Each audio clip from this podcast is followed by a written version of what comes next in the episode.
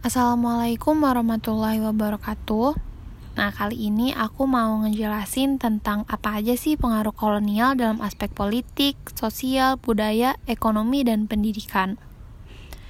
Untuk politik, dulu itu ada pemisahan peran dan posisi birokrasi didasarkan pada ras. Jadi pribumi dan Eropa itu sangat dibedakan. Juga dulu itu ada yang namanya mobilitas jabatan atau hmm, kenaikan jabatan itu lebih didasari pada kesukaan bukan kinerja. Jadi kalau misalnya kamu mau jadi salah satu orang penting itu ya gimana caranya biar kamu disukai sama para pejabat-pejabat itu. Nah, pada sebagian besar kasus malah jabatan itu dilanjutkan oleh keturunan juga ada sistem tidak langsung sama politik pecah belah yang membuat apa ya terbawa pengaruh ke masa kininya itu jadi ada desentralisasi dan juga korupsi. Nah, kalau untuk pengaruh dalam hal sosial, jadi dulu itu terjadi beberapa pengelompokan kelas sosial di masa di masa penjajahan.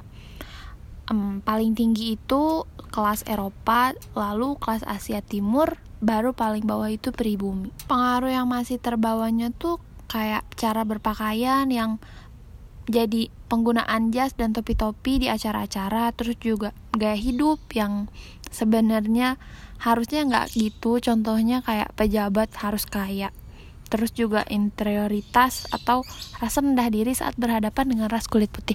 Yang ini masih sering banget terjadi kayak hmm, eh itu tuh ada bule tuh ayo kita foto. Padahal kan kita ini sama aja ya mau warna kulitnya apa mau dari mana aja gitu. Dan juga cara berpikir yang mengedepankan rasionalitas.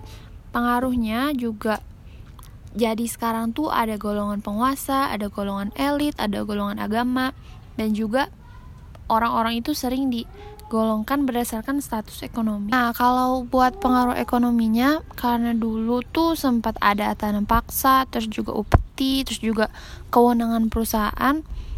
Jadi ada pengaruh sampai sekarang itu, jadi kita ada pajak, terus juga ekonomi kita dikelolanya oleh negara. Itu salah satu pengaruh ekonomi pada zaman kolonial. Nah, sekarang yang pendidikan nih, ini tuh hmm, adalah diskriminatif.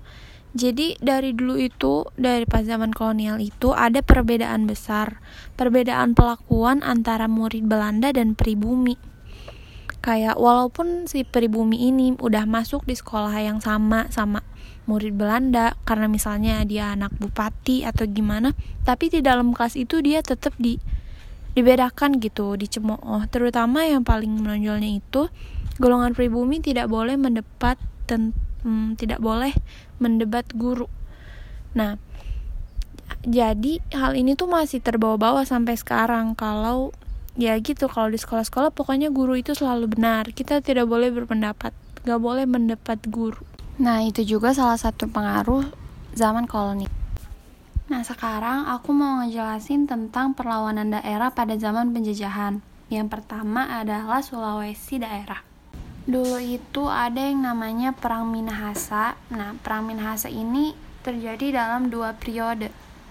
Minahasa 1 terjadi pada tahun 1661 sampai 1664 melawan VOC yang mereka sebut sebagai company.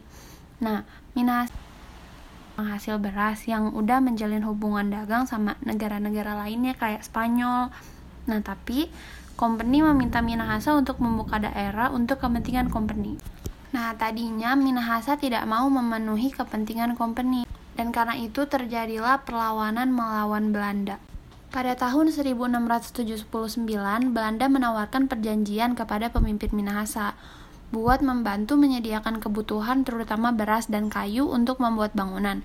Nah, perjanjian ini seperti bentuk penguasaan bagi company, namun merupakan pemaksaan untuk Minahasa yang harus dilawan. Perang Minahasa yang kedua terjadi tahun 1808 dan 1809. Nah, perang ini dipicu karena Carol Christoph Prediger Jr. atau pejabat VOC di Minahasa berbuat kejam dan semena-mena. Prediger menjalankan kebijakan yang disebut Daendels. Nah, waktu itu untuk mempertahankan Hindia Belanda dari Inggris, Prediger meminta Minahasa untuk menyiapkan 2000 pemuda Minahasa untuk dikirimkan ke Jawa menjadi tentara. Namun Minahasa kembali menolak. Nah, setelah bermusyawarah, mereka mengangkat sumpah yang dinamakan Sumpah Minanawa yang isinya adalah menghentikan pemasokan beras secara sukarela dan hal lain-lain. Namun, company menentang dan menawan pemimpin perlawanan Minahasa yang yaitu kayak Se Tewu, Sepang. Nah, setelah itu terjadilah perlawanan rakyat Minahasa kepada company dan Prediger tewas karena tembakan di kepala. Yang kedua adalah perlawanan daerah dari Jawa Tengah. Ada perlawanan terhadap Belanda yang sangat terkenal yaitu mm, Perang Diponegoro yang terjadi pada tahun 1829 sampai 1830. Awalnya di Ponorogo itu cuma bercita-cita membangun masyarakat baru di Kesultanan Yogyakarta berdasarkan ayat Al-Quran. Sampai akhirnya di Ponorogo mendapatkan pengakuan dan menjadi pemimpin legal. Tapi Smith yang diangkat menjadi presiden tahun 1823 menuduh Diponegoro melakukan penggalangan kekuatan dan memintanya untuk bertanggung jawab. Belanda mengirim pasukan untuk menangkap Diponegoro ke Tegarego sehingga mendapatkan perlawanan dari pengikut Diponegoro.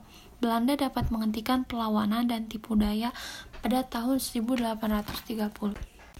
Mungkin cukup sekian. Assalamualaikum warahmatullahi wabarakatuh.